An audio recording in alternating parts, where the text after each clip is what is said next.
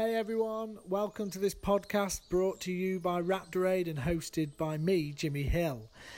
During the coronavirus lockdown, we decided to host some live interviews with raptor conservationists and experts from all over the world.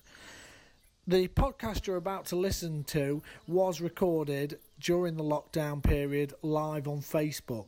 Apologies if some of it sounds a little bit disjointed and we go a little bit off track with questions from the audience, but hopefully you'll enjoy listening to your favourite expert right here on Raptor Rambles. In this podcast, we're joined by Dr. Gareth Tate, head of the Bird of Prey programs at the Endangered Wildlife Trust South Africa. Now, I came across Gareth listening to a webinar that he presented on his work studying martial eagles out in the Karoo, an absolutely fantastic species, but it's not the only one that Gareth works on. And in this interview, we find out all about the great work that he and his colleagues do with the Bird of Prey program at the Endangered Wildlife Wildlife Trust? Uh, go on.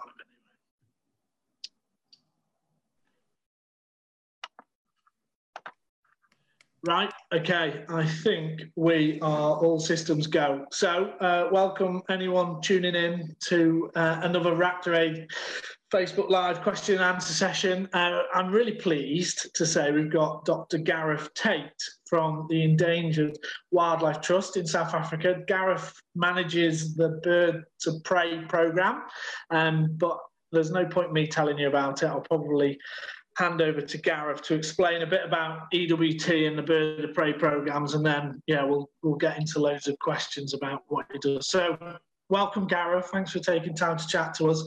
Um, yeah, tell, tell us a little bit about your role in EWT. Sure. So uh, yeah, I took over the Birds of Prey program actually from Andre Botha, who I believe did a talk with you guys a, a while back. Um, and uh, it was towards the end of 2016, I took over the program and I inherited, you know, obviously had to fill some quite big boots um, with, with regard to the projects that we, we, we were, we were active in. And, I, and a big part of what I did was ha- having to kind of re-strategize and review the program, look at all the data available, and and kind of change the scope and um, and obviously also take on a lot of the old the old work and, and the, great work that had been done historically by the EWT.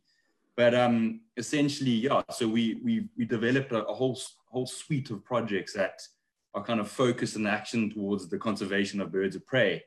And uh, the great thing is that we we, we don't only focus on, on, on specific species or specific groups of species like just the vultures, um, where historically a lot of the work was targeted. And we've built the program to, to focus on, on a variety of diurnal and nocturnal um, raptors. Um, so we, we we focus on the research, monitoring, and the, and the actual active applied conservation of these species.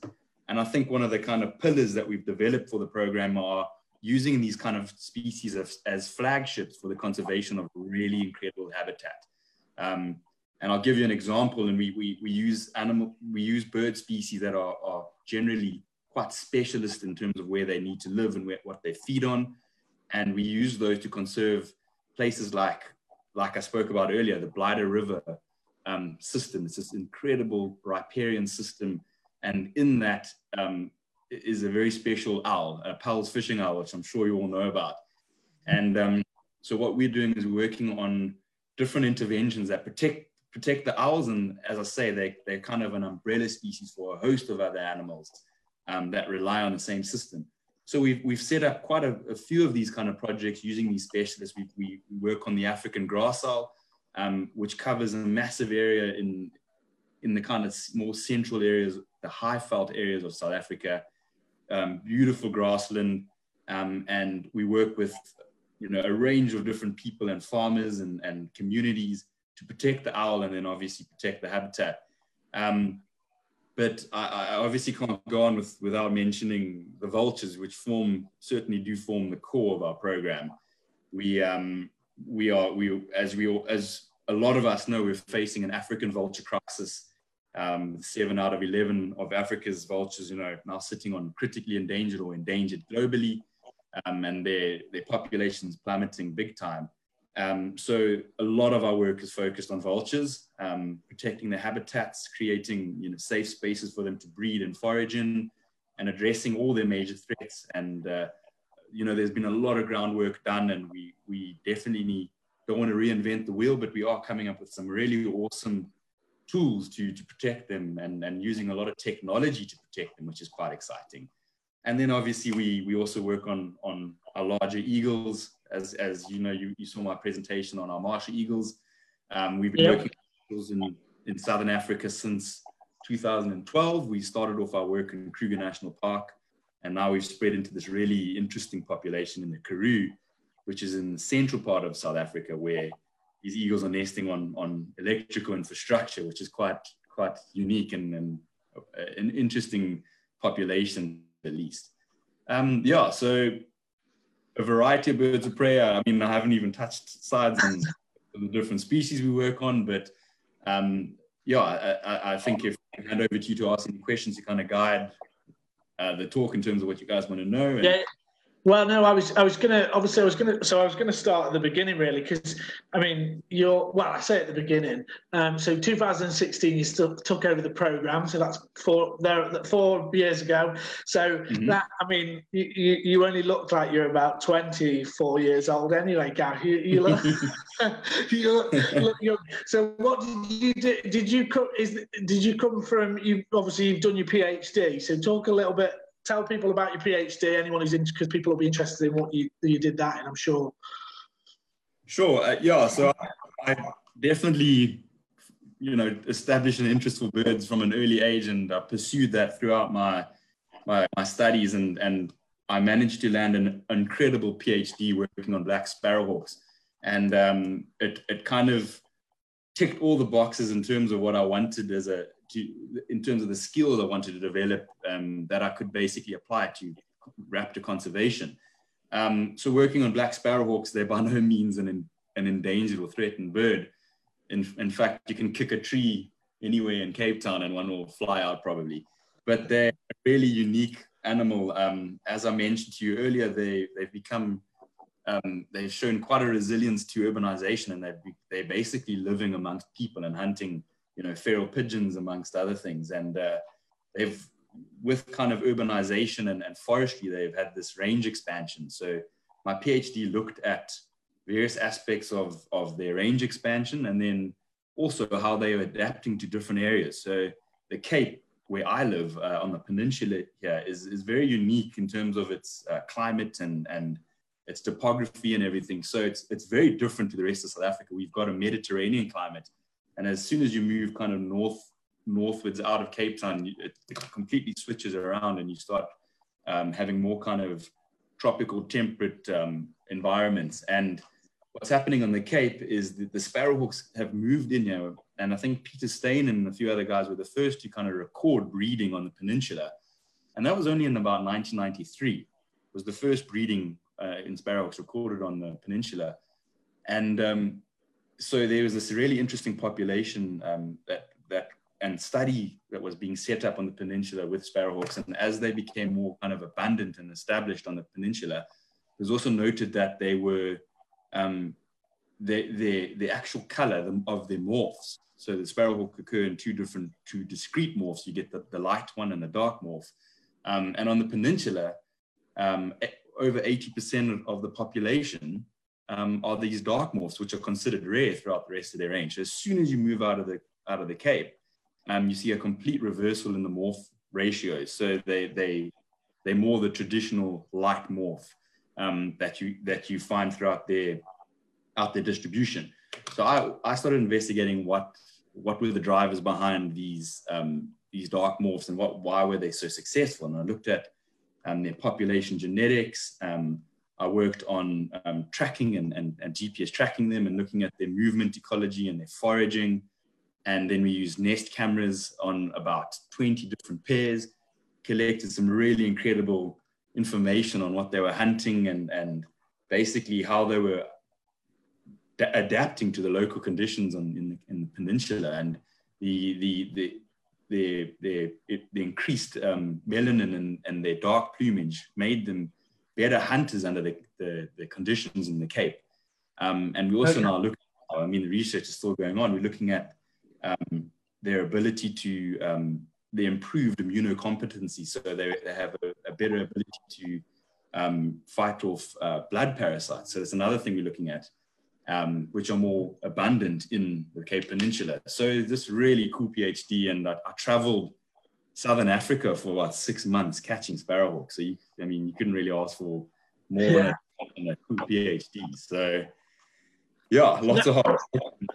Uh, well, I was just going to say it kind of answers the, the, my next question. I was just thinking of was what do you enjoy the most, sort of when it comes to working with raptors, being out in the field, which is kind of an, an sort of it answers itself or, or the sort of data crunching and, and that side of things. But I, I can get the gist straight away from you listening yeah. to your crew talk, and then obviously what you just said about catching. Yeah, it's, it's being out in the field, and I'm exactly yeah. the same.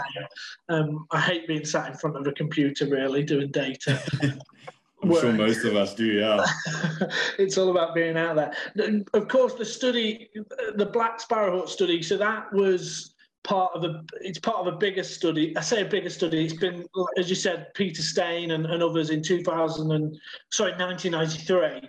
Um, how long has the how long has the study been running for before you took part? Then I know we've mentioned yeah. Ann um, running well the Queen of Black Sparrowhawks as you as you mentioned. So how long's that been running yeah. for? So yeah, the the it's it's an incredible study population, and the the, the research properly kicked off in, in 2000, so a long time ago. Yeah. Um, and it's it's it's one of the longest running kind of data sets and studies on on a urban raptor I think out there. When I was, um, you know, analyzing my data and then comparing it to other studies around the world, it, it really is a unique data set. Um, and we were always a little bit worried. I mean, we we've been playing around with this this population and, and and these birds for such a long time. Some of them have become completely habituated to people. Um, there's a and, and we were we were getting a little bit concerned because they were either becoming quite tame or really really aggressive. So to the point where I had to walk into the forest with my umbrella to keep yeah. from taking my eyes out and uh, you know you've got a 1.3 kilogram female uh, that's what about a four pound female coming full tilt at you. It's a pretty scary and you know intimidating thing. So um, but but that kind of also opened up so many unique experiences. We i, I grew to know each each kind of uh, individual bird that i worked on. And and some of them as i say they had very kind of they were very temperamental and you couldn't really approach them or their chicks. And then i had some experiences like the chart farm female we called her.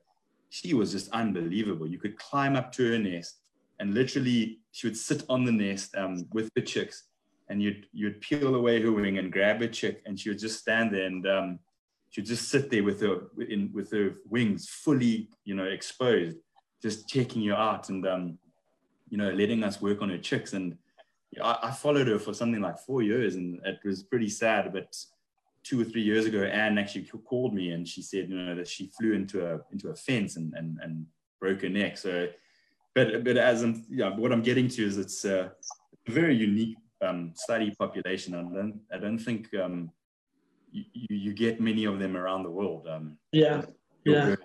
And and we ring them, so we've we've rung seventy percent of the birds, so they they all. Oh, wow.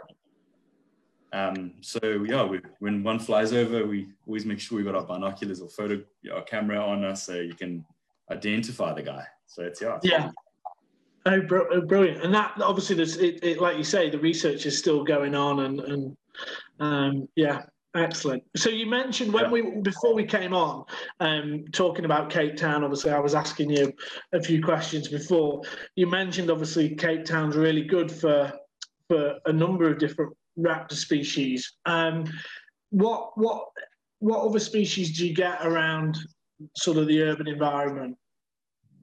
So we we're quite lucky. We've got a mosaic of of kind of an alien and alien forest. So we've got plantations of pine and gum, and then we've got our indigenous Afro-montane forest, and then it's very mountainous. So we've, we've we're on this peninsula that's kind of dominated by Table Mountain and uh, and all the adjacent mountain ranges, and it kind of sets up a really diverse kind of area. And then obviously amongst that, you've got your golf courses and your gardens, and and um, there's certainly it certainly supports a variety of of, of raptors that that feed on things like the, the, the you know your feral pigeons and and the things that come come along with kind of urbanization and, and green spaces and green belts.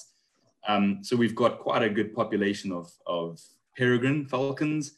Um, a good friend of mine, Andrew Jenkins, has been working on them for, for a long time. He's written many a book. If you if you Google um, peregrine falcon South Africa, I'm sure his name will pop up first. So he's been working on them for quite a while. Um, and then we have the accipiters are also really abundant. So we've got obviously the black sparrowhawks that have moved in, um, rufous-breasted sparrowhawks, which are one of my favorite. They, you know, the little cousin of the black spars. And one of our big concerns is, is since I even started my work in 2012, um, a lot of the rufous-breasteds have disappeared. And I think what we what we're noticing is they're being outcompeted by the bigger black sparrowhawks.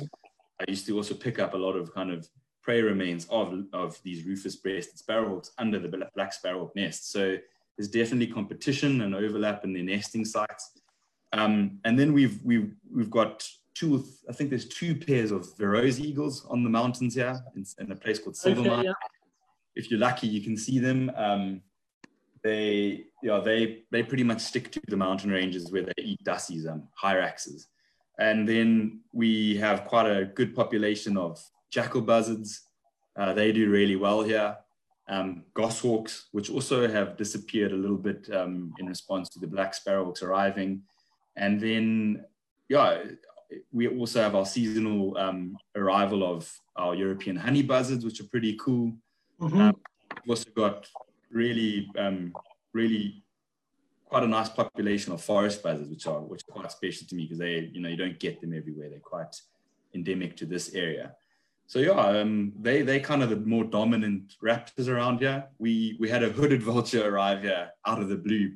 People couldn't believe their eyes when when they arrived. Um, well, when it arrived, um, and a, a, friend of mine went out and saw it. It, it. it, disappeared, and we we never really kind of followed up. But it was a really interesting uh, and very bizarre to have a, a vulture flying over the peninsula. Um, and then harrier hawks, uh, we've got quite a few of those. They they as urban as they, as as a raptor can get. They you know they're in and amongst the the parks and all of that. So yeah, we've we've got a good healthy population.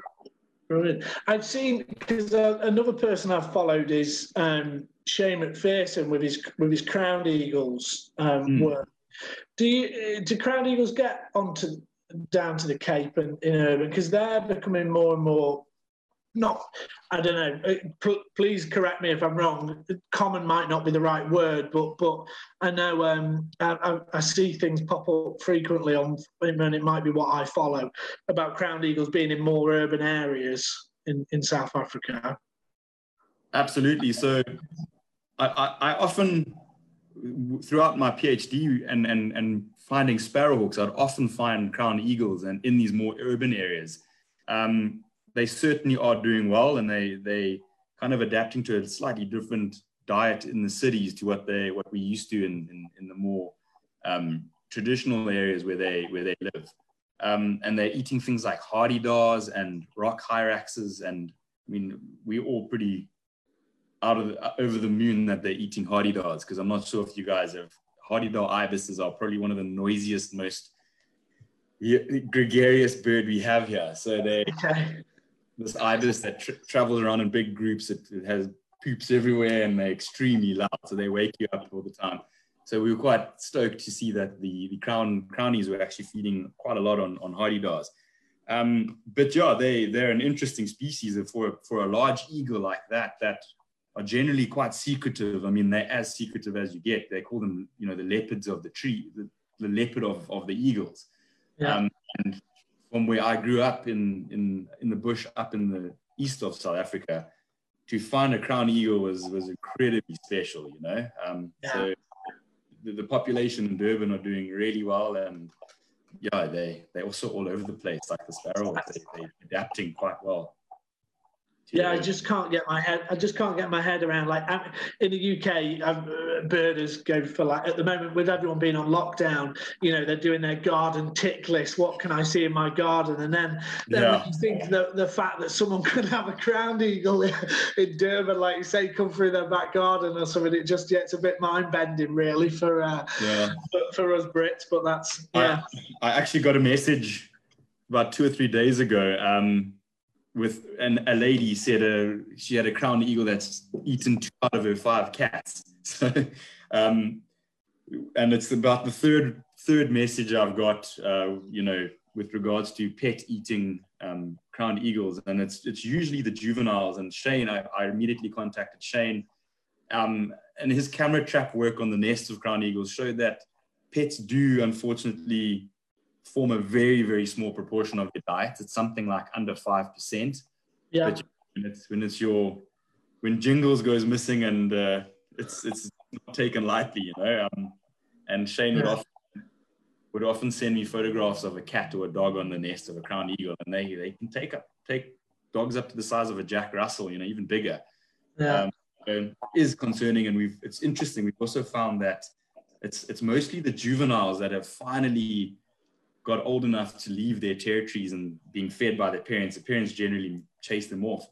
They're the problem ones, and they can find that you know uh, how what an easy target a pet is, and, and they mm. become a little bit of a problem animal, and they sit on the balconies watching your animals, you know, that you have to shut indoors. So we we go and trap them. Well, I say we, but colleagues of mine, Ben Hoffman and Shane, both go out and they, they'll trap these birds and take them up into the into the bush, so far away from the cities. Good, good. Yeah, I suppose yeah, because it could be a, yeah something that's going to get yeah uh, something you're going to have to deal with progressively more and more. I mm. suppose. Mm. But, uh, mm. Yeah. No, nevertheless, well, I, have got a little dog, so uh, yeah, I can I can understand their pain. But uh, yeah, absolutely. Uh, yeah. Still, nevertheless, it's, it's, quite quite an impressive garden tick. In, in, in the same respect. Yeah. Okay, let go back to EWT then, and you work with with EWT.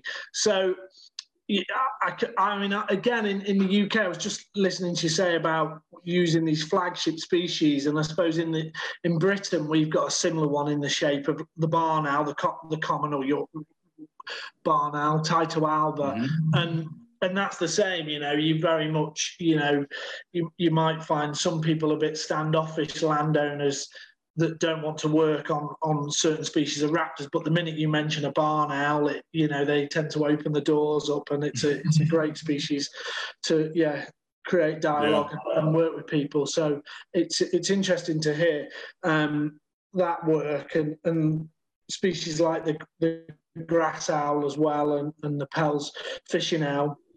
Do mm. you do you find that that people are quite receptive to your the work that you're carrying out and support the work when it comes to raptors in, in South Africa? And that's quite a big question. Yeah, it's a big it's a big question, but I guess it's quite also quite important. Um, South Africa is an extremely dynamic place um, in terms of its its different communities and people that we work with. You know, from from your livestock farmer all the way through to your kind of really rural communities that live alongside these massive protected areas that are impacted, you know, um, sometimes by uh, or affected by human wildlife conflict. Um, so it's it's a very dynamic place, um, and and I must say that generally speaking, we we have it's really encouraging um, how a lot of these people do want to work alongside us, and and you know a lot of the work we do is just kind of general awareness, and, and a lot of people don't really understand or the species we work on and how important they are in, in the environment and in the in the ecosystem. Especially when you're talking about things like vultures that have a really important ecosystem service. Um, so generally speaking, I think the people we work with are really receptive. Uh, I, with our martial eagle project, which I've been um, really putting a lot of blood, sweat, and tears into over the last two years. Um, we're going into these areas where farmers don't see many people, and and I can't explain to you. Even last week, um, we went and spoke to, spoke to a farmer about a martial eagle that went down. One of our track birds went offline, and this guy just gave me the house, his keys to his house, and said, "You can stay here. As there's some beers in the fridge and, and they're so open and, and hospitable. It's incredible. Um, also changes their mindsets because a lot of them do shoot things like martial eagles. Um, they, they prey on lambs and um, they are, but they can be, they've got a bit of a bad rep around South Africa martial eagles. They eat chickens and, and, and lambs and many people hold those quite close to their heart. Mm, yeah, well, it was. I mean, part of part of the question was, you know, talking about crowned eagles just before, and and pets is is one conflict, but then also I remember from the webinar you talking about how you're using, um, you've introduced like an alert system based on because you can tell with the GPS tracking where birds are going to be potentially or are. Mm. Um, it was quite interesting to hear the different yeah different ways that you're you're working with landowners because it really doesn't in, in the UK, it's it's not like that at all. If we talk, if we look at the two species of eagle or, or one species, golden eagles, and one of the conflict being gra- mm. shooting and mm. interest, it's yeah. I could never imagine con- conservationists ringing up a gamekeeper saying, "There's an eagle just on your side of the boundary." That that so it's really yeah, it's quite interesting from from your aspect to hear that it's working in that mm. sense that you can work. I'm sure there's still,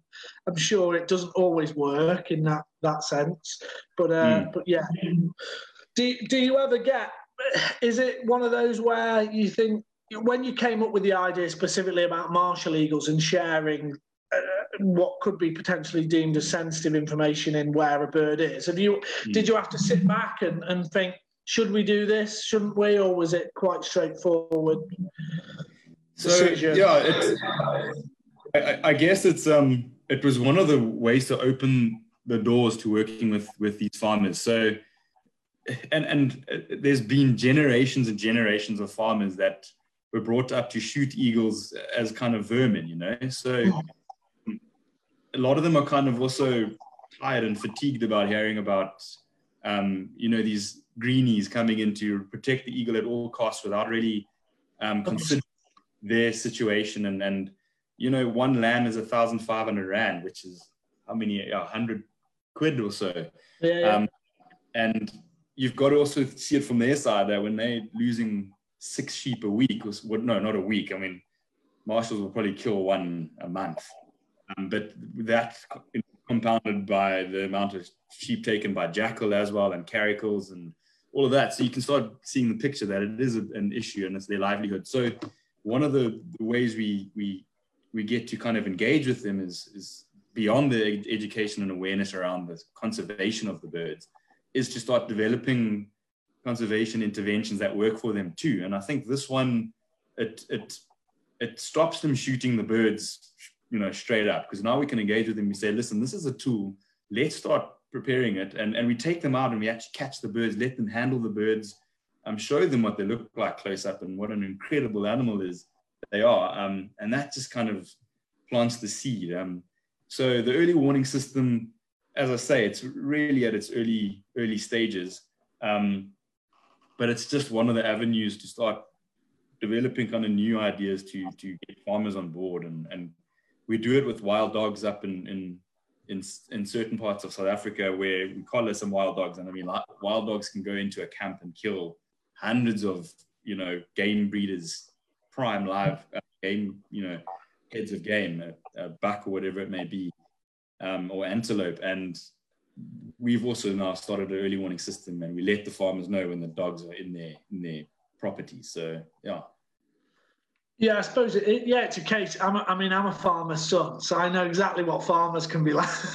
can be like, um, and it is. It's. It's. I, I like. I like the idea of building building bridges, and, and I suppose if you're if you're willing to be open with with them. It, but it, as I say, I think in in the UK we're a long way in many respects from that with, with some of the species that we we have com- human wildlife conflict with. So mm. yeah, it was, it was, really interesting to hear the martial eagle side of things, and, and yeah, to see to see how how that develops. And I suppose, well, it must work if they're letting you have, have access to the house and their fridge, because I don't know many farmers in the UK that would let you drink the beer. But anyway, that's, oh, that's the, no.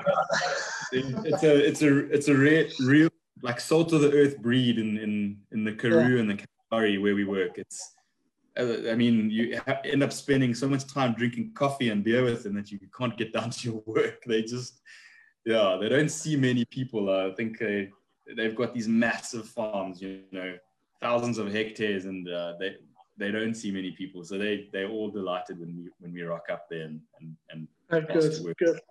Good. I'm, I'm glad to hear, hear that uh, that's going well. Um, just talking about, so how many's in the team then at EWT? How many have you got working with, with you in, in your programs? So Put we've got um, we've got uh, five permanent staff, um, and they're ba- they're based at, at, satellite offices across the country.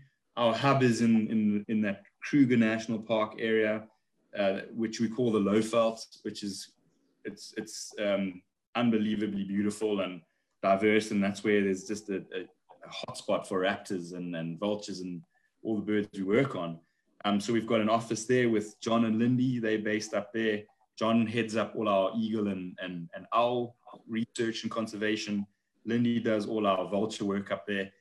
And then moving more into the central parts of South Africa, We've got uh, Renal station there. She's a, an, an Afrikaans field officer. So she's obviously a great um, value to the program because she can speak Afrikaans and engage with a lot of the Afrikaans farmers and stuff. She does a lot of work with, with vultures in particular. Um, throughout the Kalahari, we've, we actually, every single year, we have the Hawk, um, uh, the Hawk Conservancy Trust. Mm-hmm. yeah join us and, and they tag birds along with us. And we've, we've built a really cool relationship up with, with the Hawk Conservancy and Campbell Murn and his team. Yep.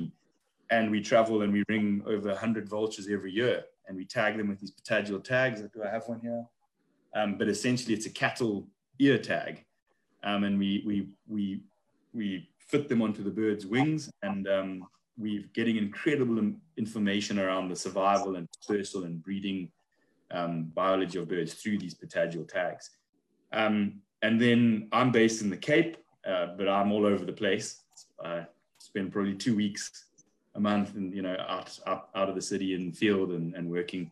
But what's really great is we've got a big network of, of and partnerships with other organizations and individuals. We've got quite a good volunteer base that help us.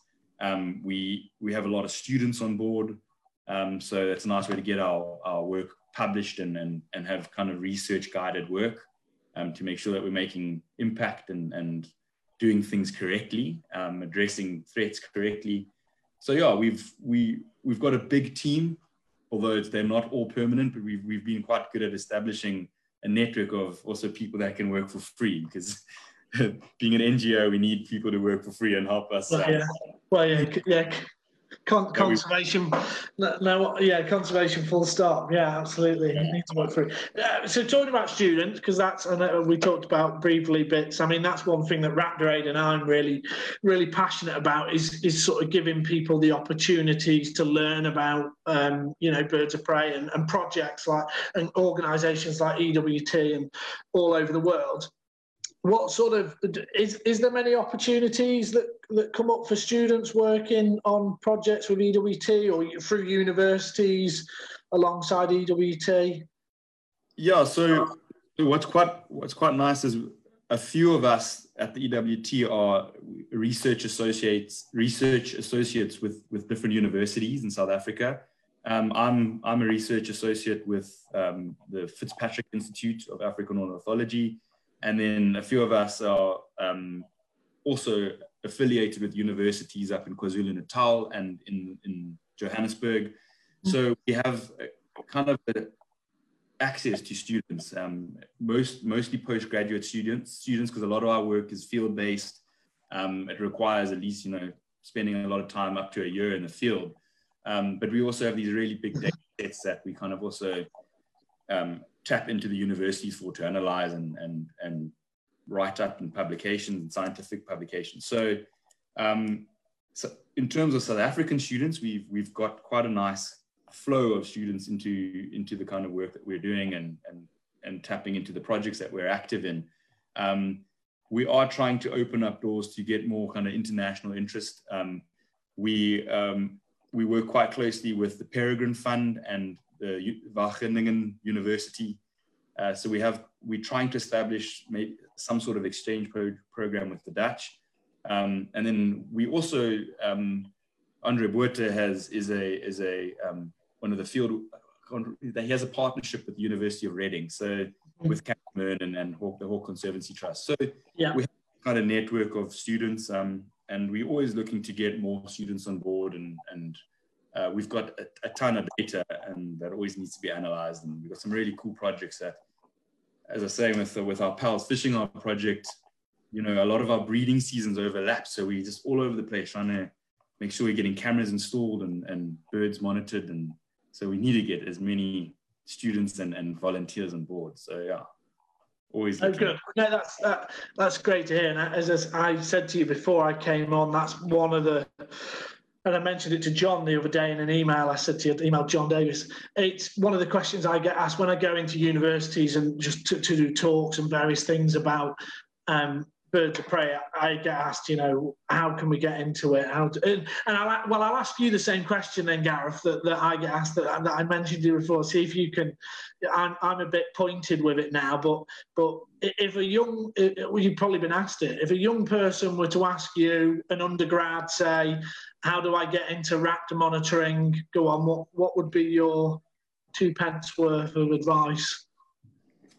Um, yeah, it, it obviously, if, if that's your interest and you want to pursue raptor research and monitoring, then you need to get involved in it at an early age. And um, I think university is a great place to start doing that. I I took as many, um, I took advantage of as many kind of um, field-based work and monitoring as possible, and I got involved in things like um, the avifaunal monitoring for wind farms in, in South Africa. So we did a lot of like pre-construction monitoring of, of different bird communities in, in, in South Africa um, in areas where they were going to develop wind farms. So I got involved in, in that. And I, I just put my hand on to help volunteer with, with some of the work in Kruger on martial eagles. And I just kind of put my name out there, got my, you know, fingers in, in every pie. And, um, and uh, it, it, that helps a lot. It starts exposing you to, to the work and, and then it kind of also sets you up to be able to, to study them because you, you, you, develop these relationships with um, with with the, the researchers around the country and, and then you, you you often find your supervisor and then you can also you know find a project that kind of aligns with what you're wanting to, to, to get involved in so just getting getting out there and being a little bit kind of yeah just in, in, in people's faces and make sure that you you you take every opportunity out there. Even though you're studying, it doesn't mean that you shouldn't really, you know, volunteer and get involved in, in every as much as possible. Yeah, well, that, that exactly. That's what I say to a lot, a lot of them, because a lot of them, as you say, you know, it's, it's all well and good going to university and going on doing a masters and and and but yeah i think you've got to you've got to get field experience as well. You've got to be out yeah. you've got to be out there do, doing stuff. And you're right you build up connections as well. You meet people you know and, and talk to people who've been there and done it or, or you know and yeah as well as learning on on the sort of on the job or whatever it is you're studying. So yeah we're kind of on the the same same hymn sheet. That's uh yeah.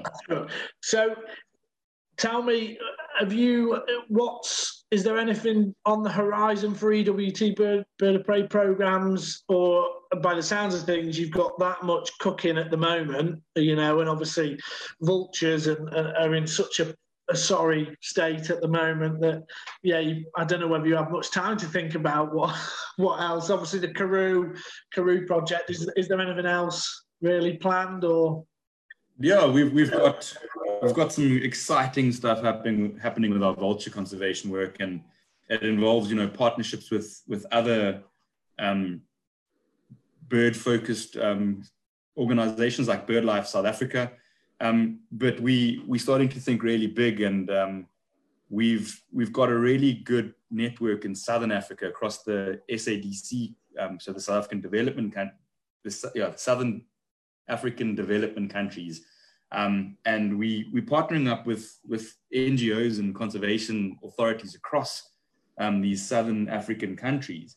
And um, it's, it's a, an approach that we're really needing to, to adopt for, for the conservation of vultures because they just are a big challenge just because of their, their, their ability to move, and they, they certainly don't take borders into consideration. So they're just so highly mobile that you can't really conserve them in, in one area. So you need this kind of holistic approach. So what's really exciting is we're starting this kind of cross-border collaboration um, with with some some some of the the organizations in Southern Africa, and um, it's allowing us to to really tackle you know the key threats to vultures in in in, in the region um, and also achieve a big impact. It's not not just one organization going in.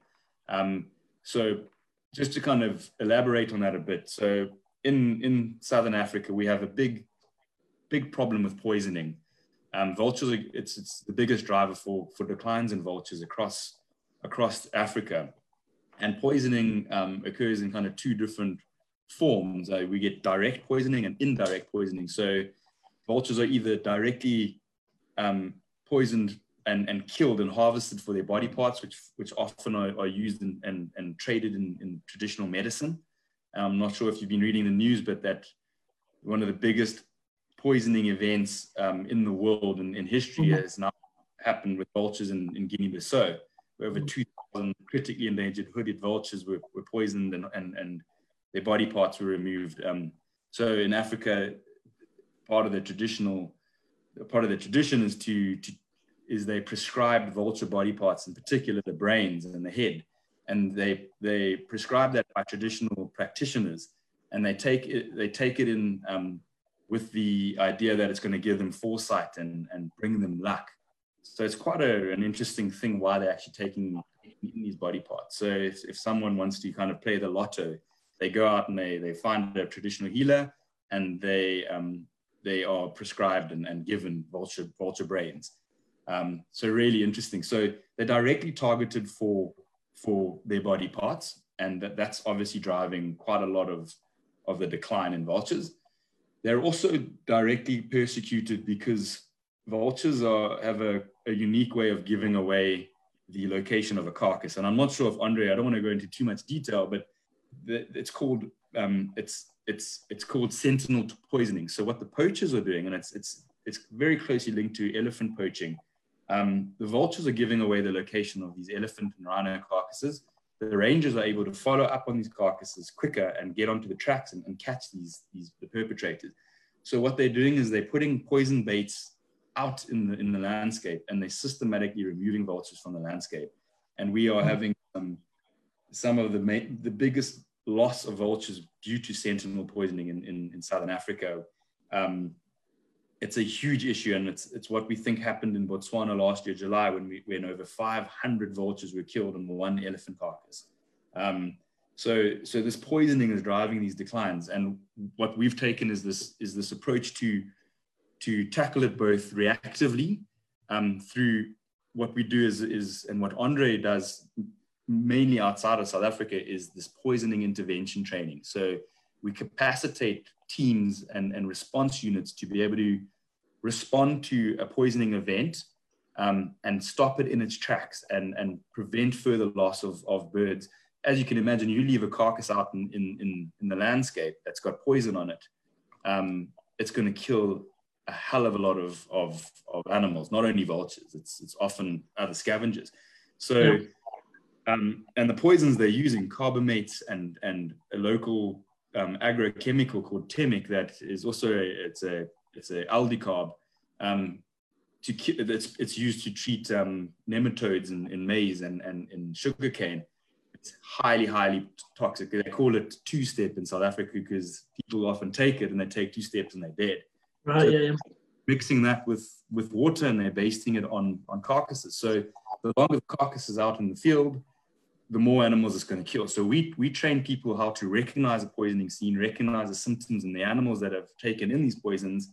Um, often we come across scavengers like hyenas, very showing very distinct symptoms, you know, um, and and um, and a variety of different symptoms also in the birds, and they know exactly how to respond to that, how to decontaminate the scene, how to treat it as a crime scene, and collect evidence to follow up um, you know, prosecution of, of people that are caught in that area, often we, we actually catch the perpetrators, but there's no chain of evidence.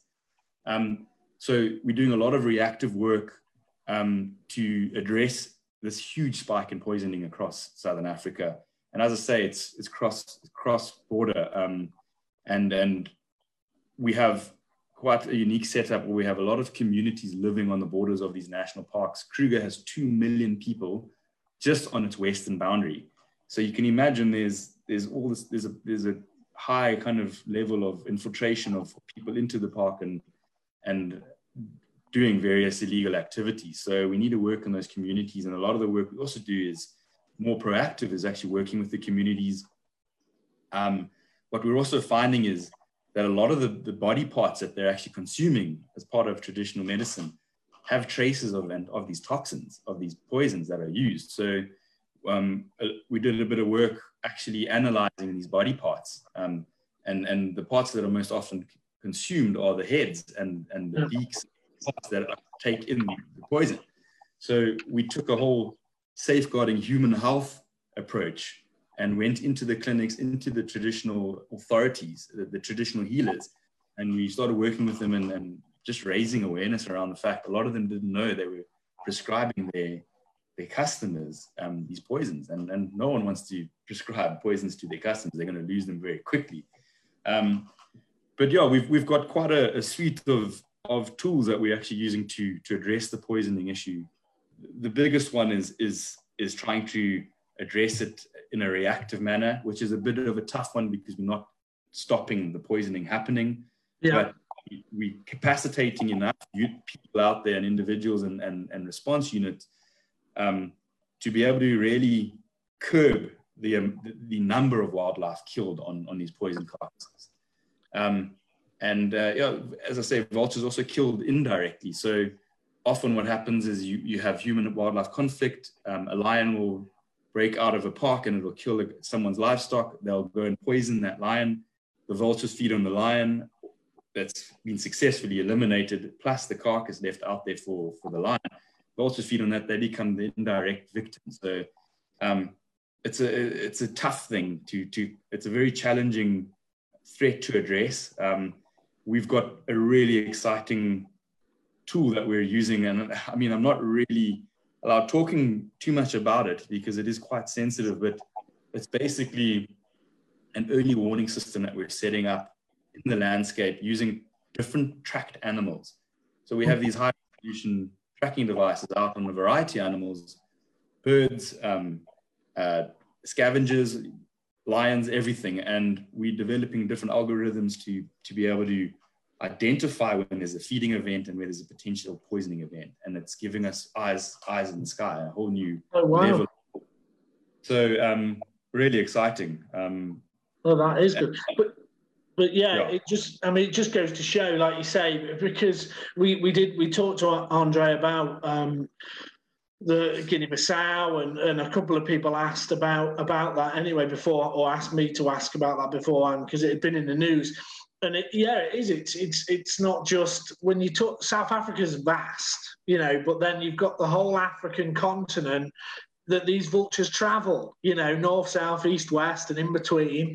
So you know, yeah. it's not it's not just. And then you've got the. I mean, it's an area that, uh, funnily enough, you talking about it I've just today been emailing Campbell about um, about traditional medicine because it's an area I'm really interested in. Um, is the human rat, rat, bird of prey sort of conflict side of things? So it, it fascinates me in, in in some in many ways um, that side of things. So, but you've got that element of people, you know, whether they're trying to survive or whether they're trying to, yeah, whether they're trying to understand what what the lottery numbers are going to be. All this, you know crazy stuff. Yeah, it's uh, there's so many sort of things you've got to deal deal with. But it's it's interesting. Yeah. Campbell, uh, sorry, Andre talked about um, yeah the work with the Hawk Conservancy Trust and the poison response kits that they developed. So it is, you know, it's great. It's great to hear the different different things that are uh, that that you're working on, and then hmm. obviously mm. the sort of top secret James Bond by the sound of things, stuff that's get get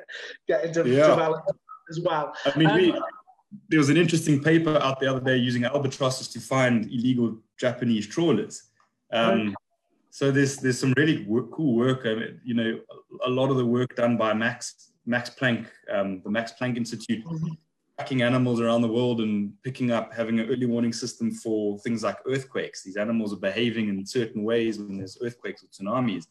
Um, so there's really, really cool applications for for tracking technology and stuff out there. So technology is definitely um, opening up new doors in, in the ways we we conserve animals. Yeah, oh, brilliant. So what? So obviously you're. Let's eh, we'll talk about a bit about what you're up to again. So you you you're obviously here, there, and everywhere. But as as, you said, but you've got the martial eagle working in Karoo. What, is that an is that an like a sort of seasonal thing, or well, obviously it's it's not with with certain aspects of it. What what are you busy with at the moment, or as soon as lockdown passes, what's what's first job on the list? Sure. So we we're really fortunate because we've all been given essential services permits. So while while South Africa's on a national lockdown, we're able to get on the roads and and, and do our work. Um, so last week I actually went out to the Karoo because one of our GPS track birds uh, went offline, and, and often a big part of the study is trying to identify why these birds are, what's killing them in, in the Karoo. And um, so I went out there, uh, and often these birds fly and fly into power lines or, or, get electrocuted on, on unsafe power lines. And this particular bird did get electrocuted. So it's it's really important for us to identify what the different threats are in the Karoo. Um, some of our birds have just gone offline, and my suspicion is they've been shot, um, and then the, the tracking device is destroyed. One site had a wind farm nearby, and martials are one of the more collision-prone species with you know with with with wind turbines. Um, so I do suspect that that could have been the case, and that was just kind of brushed under the carpet because I wasn't wasn't allowed access on that wind farm. Um, so in terms of my activities next, um, we we were we meant to be doing an aerial survey across a big part of South Africa. Um, it's a thousand seven hundred and fifty kilometers um, round trip, and uh, I was actually meant to be doing that this week um, and that's to identify which nests, which martial eagle nests are active in, the, in, in our Karoo study site. Um, we're probably going to have to do that by ground now because it's um, we can't get in the air because of the lockdown. So I'm, I'm more than likely going to be doing that. Um, I've also got a farmer that's struggling with a martial that's killing lambs. It's killed six since the beginning of March. So I want to go out there and, and catch that bird and put a tracker device on it. So we can we can set up that early warning system for him and, and, and maybe even just scare the eagle away a bit from that area. Often when you catch a bird um, in a certain area, they'd never go back. Um, and then we've got our poisoning intervention work in Kruger National Park. So they've had a huge spike in poisoning. So within the next month, I'm going to be traveling up to Kruger where we have to train over 600 rangers, field rangers, um, and, and distribute these poisoning response kits. Uh, so we've got a lot of work, yeah.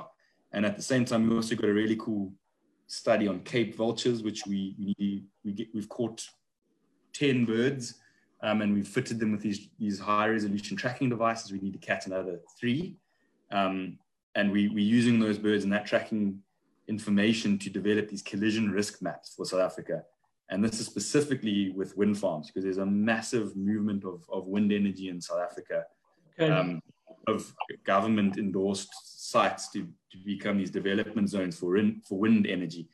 Um, Cape vultures are getting whacked by wind turbines, and we're worried about the cumulative impact of these wind farms. So we're tracking birds and we developing these really high resolution predictive models that show where there's high collision risk for Cape vultures, and, and that informs wind development, and it, it, it helps us exclude high risk areas um, from. Yeah development. And I think that's really important for us. And I was actually just working on a on a map of our birds. So I caught a Cape vulture in March, fitted with a tracking device, and this bird just flew.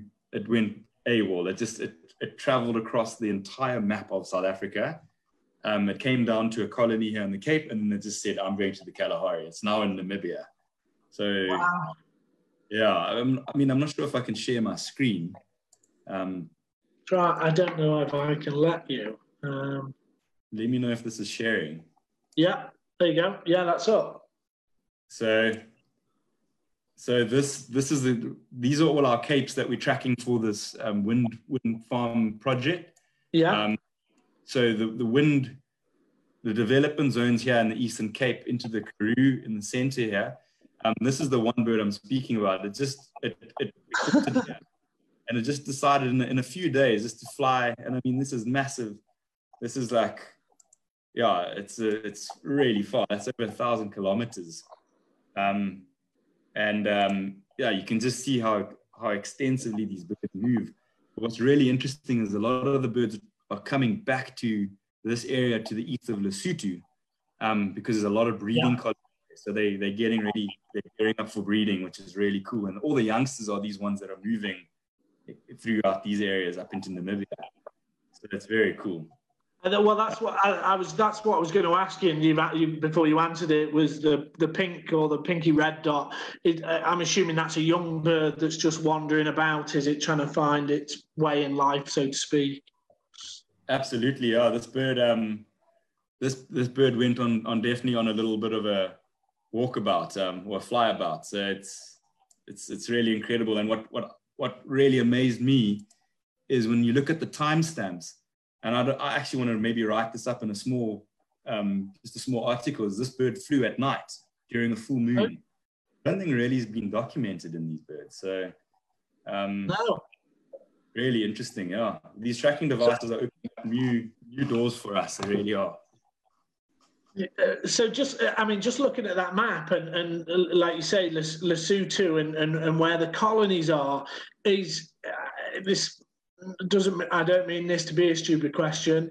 Is that the sort of areas where wind farms they're looking at putting turbines in? In I've been I've been lucky enough to go to Lesotho. It's incredible. Mm. Um, Unbelievable place, that, yeah is that the sort of thing that wind farms are, are they looking at putting them up? Because obviously vultures need updrafts lift to, to get off the ground and, and it, it, do, is that a clash? Is that in terms of where wind farms are looking to develop to harness wind or, or absolutely. Absolutely. So so there's a, a massive overlap in, in terms of where these birds like to fly and where they where they have these almost like flight highways. Um, and they they they slope slope soaring and they and they're riding ridge lines, um, and that's exactly where they're wanting to put turbines. And I've done a bit of an analysis here, but you'll start seeing all these hotspots where these birds spend a lot of time. So when you when you what we're able to do is extrapolate this and and overlay this uh, these heat maps basically these risk maps over areas where they're wanting to develop wind farms and you can literally show them down to the you know down to the, the nearest kilometer to the nearest meter where is a good place and where isn't a good place to, to build a mm-hmm. turbine. Um, most of the wind farms that we are now currently working on are in this kind of area, so around mm-hmm. Queenstown. Um, and then there are quite a few here in central South Africa where Cape vultures are actually locally extinct. Although you can see they do travel past here. With my birds, you can see they are they are there. Um, so yeah, they they certainly are traveling in areas that, and there's this big overlap where there's a lot of wind and where they can harness wind and where our birds like to spend their time. So we need to address these and, and stop wind farms from being built there. And uh, well, yeah, of course. Uh, just going back to what you said then, obviously, where where Cape vultures are currently locally extinct, it's you, I suppose you you run the risk of, of these wind farm companies saying, "Well, there's no vultures here. We'll stick, you know, we'll stick some up." But that doesn't mean there shouldn't be vultures there, you know, and, yeah. and that doesn't mean to say work isn't going to mean that vultures move back into there. But so yeah, well, you've got your yeah. hands full. That, that's really interesting to see those maps and the heat the heat maps, especially and this the stuff you're working on. And it just goes to show, you know, what what what amazing stuff technologies bring into the you know, to the fore with uh, with yeah, raptor conservation. Um, okay, well, we're on a, before before we finish. I don't want to keep you for too long, Gareth, because I'm well aware it's your evening over there or early evening. Like it is As you can see in the background, it's got a bit dark. well, it's it's all right. It's blue sky outside here, but I just I wanted to touch on. I, I I'm not going to ask you that dreaded question that I keep tripping up and asking people, but yeah, what sort of well, first of all, I want to ask you about owls because we get a lot of I get a lot of people who, who are passionate about owls in the UK, all over the world. Owls attract people, you know, they, they draw people in. Um, I'm lucky enough. This sounds really daft. I've been to South Africa twice. I've I've never seen a Pel's fishing owl, but I own a Pel's fishing owl feather I found on the banks um, of, uh, forget which one it is. So that's that's as close as I've ever got to to one. But um, what sort? Yeah, just talk quickly, uh, not quickly. Talk as long as you're willing to on on some of the work you're doing on owls and any of the conflict that you, or, or not necessarily conflict on that you're finding with with the owl species you're working on. Sure. Um, so to start off with the Pel's, um, actually some great news today. We found um, our team went out and they found two active territories, and it's such a an important finding for us because these birds are they spaced out so so their population is so um, their densities are so low um, and they they rely so heavily on these pretty pristine environments. So you know we we currently monitor 17 pairs and and for us and and for the South African population it's a hell of a lot of birds and to work on them areas, it's extremely challenging. So um, it's it's this thick riparian habitat. We've got in most of the areas, we've got things like leopards and hippos and crocodiles. Um, so working on them has has a hell of a lot of challenges, um, but it's been one of the most exciting projects that we do.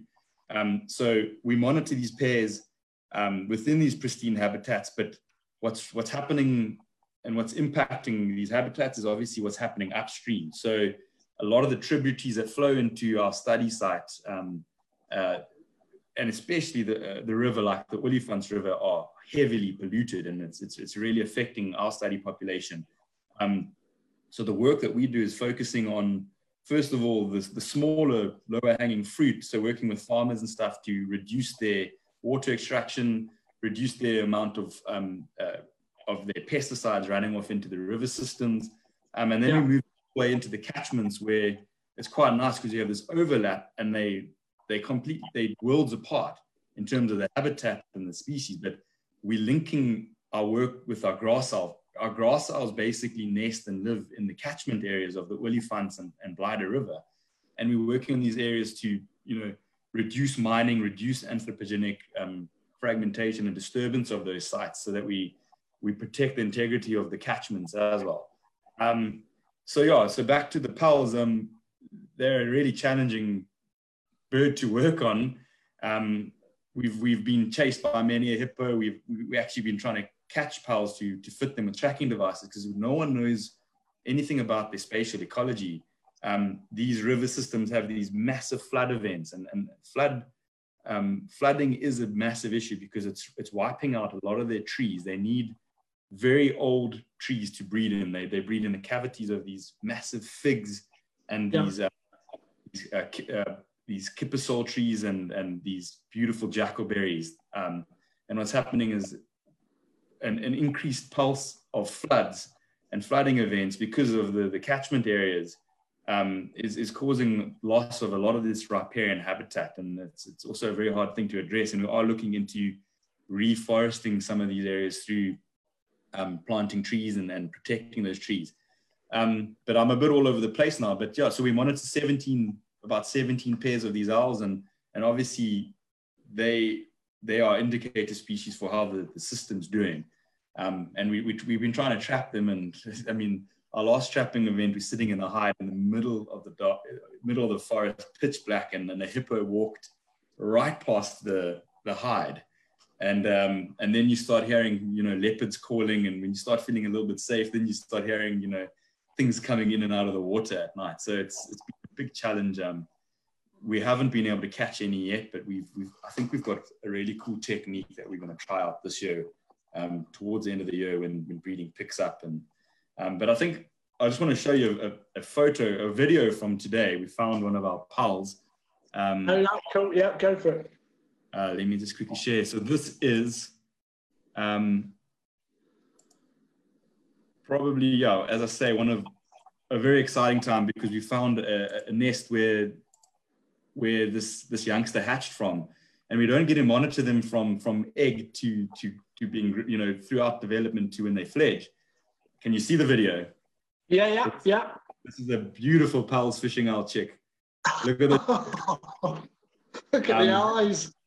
So John sent this to me today. He he's fortunate enough to be able to get out into the field. Um, and and yeah, so this this pair we've been monitoring for quite a while.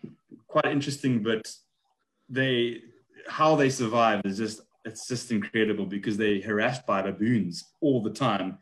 Um, and then we also followed a chick in this territory almost to fledging. And just out of nowhere, we set up a camera trap. Another owl came, and a Pel's fishing owl actually predated on the chick and killed the chick, which is something we never knew happened. So, um, wow. and it fed on the chick. So it was just a really unique and, and pretty disturbing sight. But um, the, yeah. breeding has just been so low and so um, their productivity in this population has just been incredibly low. Um, and you know, all the literature speaks of, of a breeding season.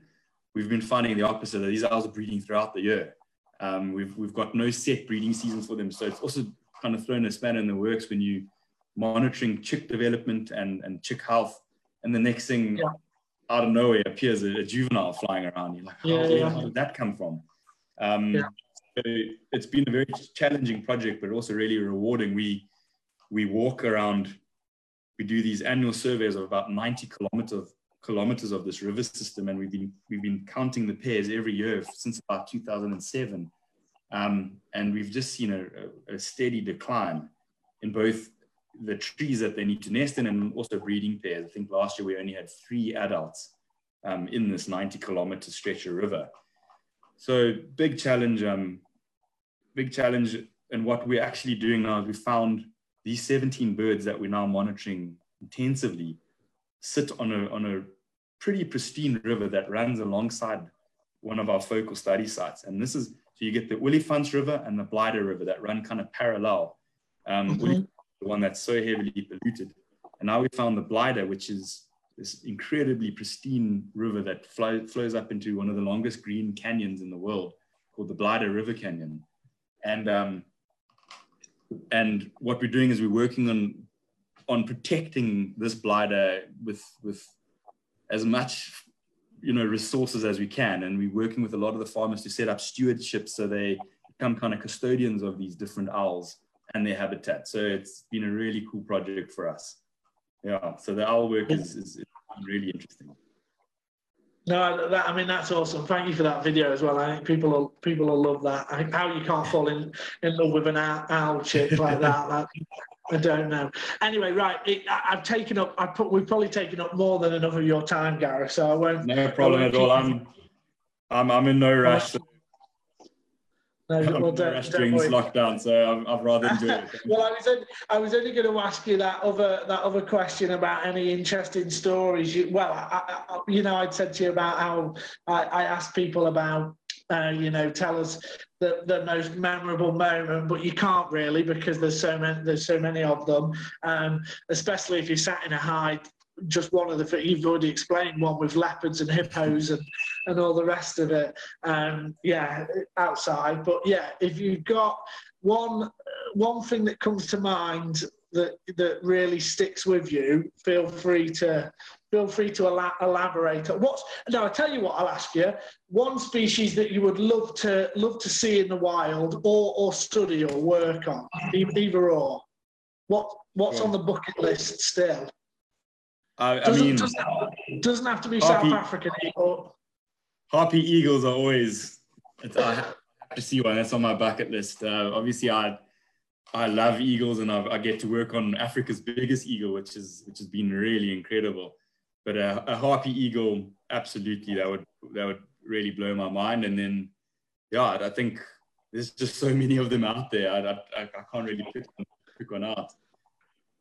Well, you know, you know, we had um, again about it might have been the last one we did. No, it was the second from last one we did. We had Everton Miranda on from Brazil talking about harpy eagles. So Amazing. and all, all his work with harpy eagles and the ecotourism they're doing by building building platforms with the farmers so photographers can come and, and you know it it's like trickles down and benefits the the farmers and the landowners. And there, interestingly, I did think about this then when you were talking about Pel's um, owls and, and one of the ways they they've worked with finding harpy eagle nests is by um, is by paying the, the the farmers that are working in the forests to you know understand what what a harpy eagle sounds like and nest sites look like. And, and yeah they're doing um they're doing a lot of work on on that. So check it out. If you get a chance have a look at everton's. And he's the other thing is he's a really nice guy as well. So get in touch with him. He's cool.